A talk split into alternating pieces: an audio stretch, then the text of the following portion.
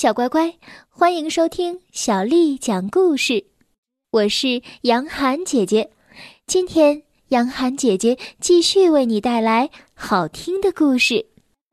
我们接着来讲昨天没有讲完的故事，那就是《我爱阅读》丛书当中第八集《天上掉下个小老鼠》这个故事。昨天我们讲到，有一只小老鼠。它的名字叫做索菲。索菲觉得自己已经长大了，她要独自出去觅食。可是，从来没有出过门的小索菲，她完全不了解外面的世界。索菲来到牧场边，就被小鹰抓走了。大难不死的索菲又来到了老榕树下。当他离开老榕树的时候，又发生了什么样惊险又刺激的故事呢？索菲最后究竟有没有安全到家呢？我们一起来听下面的故事。天上掉下个小老鼠，第二集。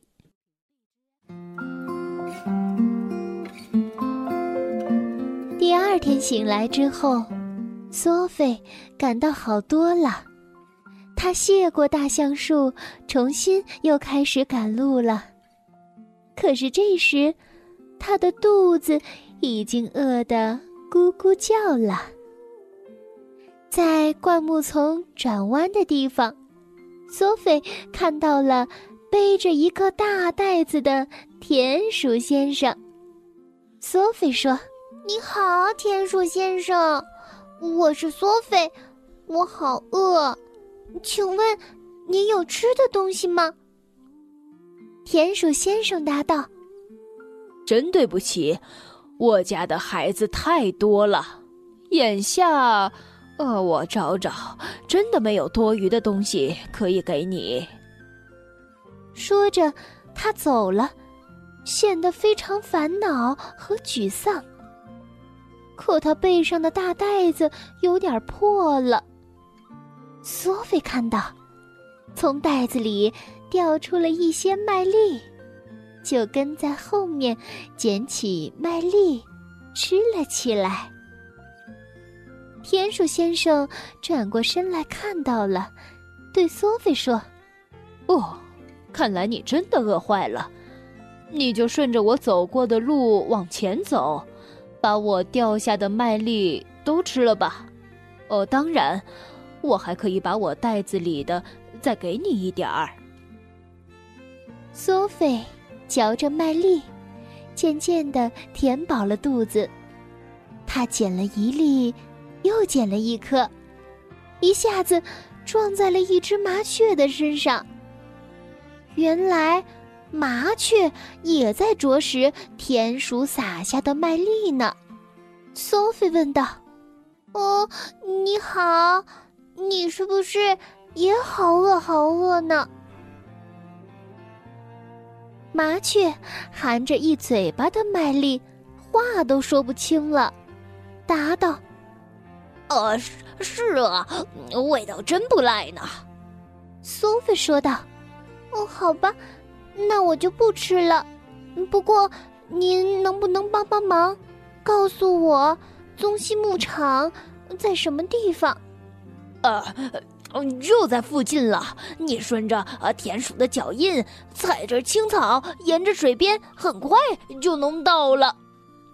索菲沿着水边的青草，田鼠先生留下的脚印走。很快就到了他家的洞门口。妈妈，妈妈，是我，我回来了。妈妈看到小索菲安全的回到了家，高兴的抱着女儿转起了圈圈。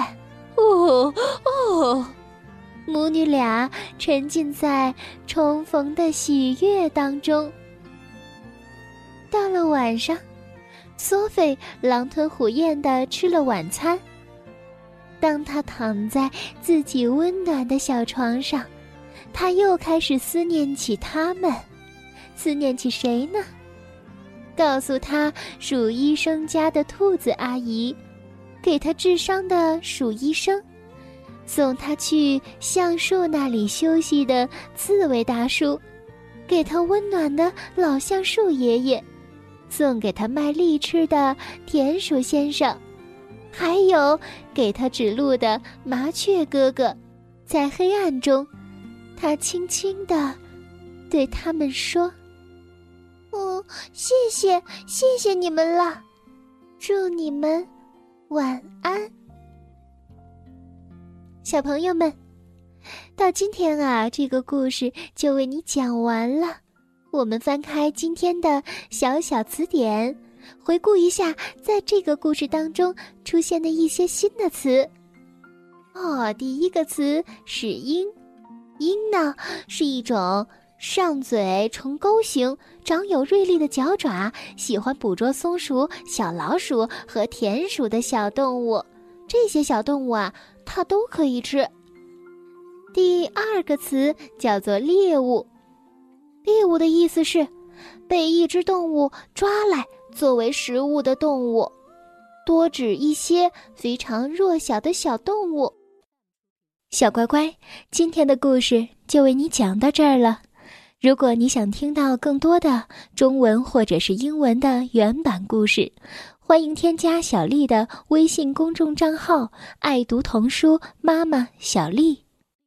接下来又到了杨涵姐姐为你读诗的时间了。今天为你读的是唐朝诗人王维写的《白石滩》。白石滩。王维。清浅白石滩，绿蒲向堪把。家住水东西，浣纱明月下。白石滩，王维。清浅白石滩，绿蒲向堪把。家住水东西，浣纱明月下。白石滩，王维。